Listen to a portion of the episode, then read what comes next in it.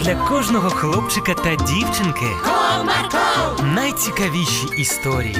comarco, Не прогав свій настрій. comarco. Команда Марка. Привіт, друзі! А у вас є молодший братик чи сестричка? А ви знали, що хтось з них може брати з вас приклад, навіть якщо ви цього не помічаєте? Ось зараз я вам про це і розповім одну історію, тому будьте уважні.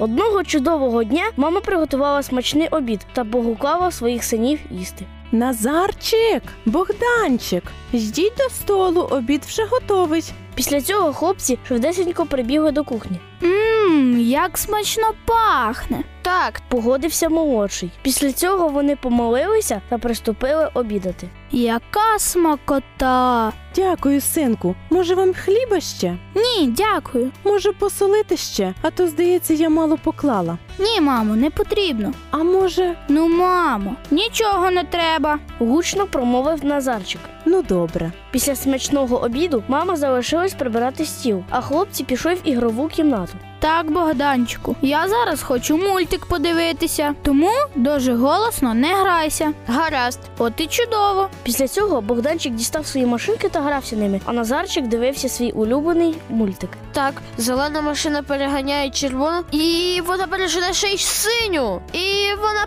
перемогла. Випадково крикнув він. Ну я ж тебе просив. Ти що, не розумієш чи що? Почав обурюватися старший братик. Слідкувати потрібно за собою, щоб потім не вибачатися. Додав Назарчик. Після цього трохи засмучений Богданчик вирішив піти та поскладати конструктор. Він розклав детальки на підлозі та спокійно грався. Так, цю сюди, а цю, напевно, сюди. Намагався він щось будувати. І тут з кімнати вийшов Назарчик та мало не перечепився через кубики, що лежали на підлозі. Богданчику, ти чому тут все розкидав? Але ж я обережно собі граюсь, міг і подивитись під ноги. Да ти сам дивись, де ти граєш. А ось якби я тобі якусь детальку зламав, або б я перечепився. Вибач мене. Ой, слідкувати потрібно за собою, щоб потім не вибачатися. Запам'ятай вже нарешті. Поки хлопці гралися, то вже звечеріло, вже був час спати. Тому вони пішли в свої ліжечка та дивилися солодкі сни, аж поки не засвітало та не настав ранок. Першою прокинулася мама та почала готувати сніданок для своїх синочків. І коли він був готовий, то вона всіх кликала їсти.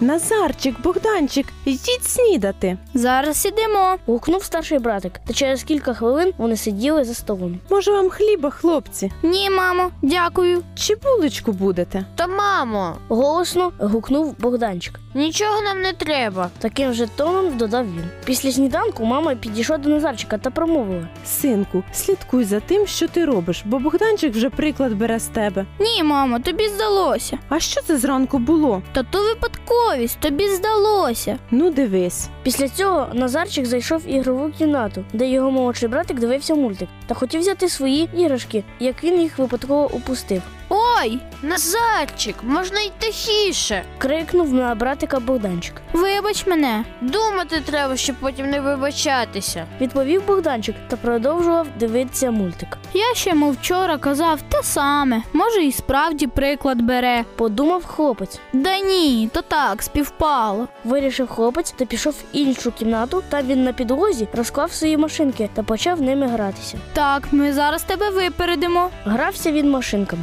І так, синя машинка знову попереду. І тут вийшов з кімнати Богданчик та наступив на одну з машинок. Ай, ногу подряпав, боляче. Ти чого їх тут розкидав, щоб я вступив? Да ні, я цього не хотів. Вибач, будь ласка. Не хотів він. Думати треба, щоб потім не вибачатись. І тут Назарчик все-таки зрозумів, що подає приклад своєму братику, і не дуже добрий. Після цього він, звісно, поговорив зі своїм братиком, та той більше не повторював за ним такі нехороші речі. Ось така в нас історія, друзі. Тому завжди слідкуйте за тим, що ви говорите чи робите, адже хтось може брати з вас приклад. До зустрічі!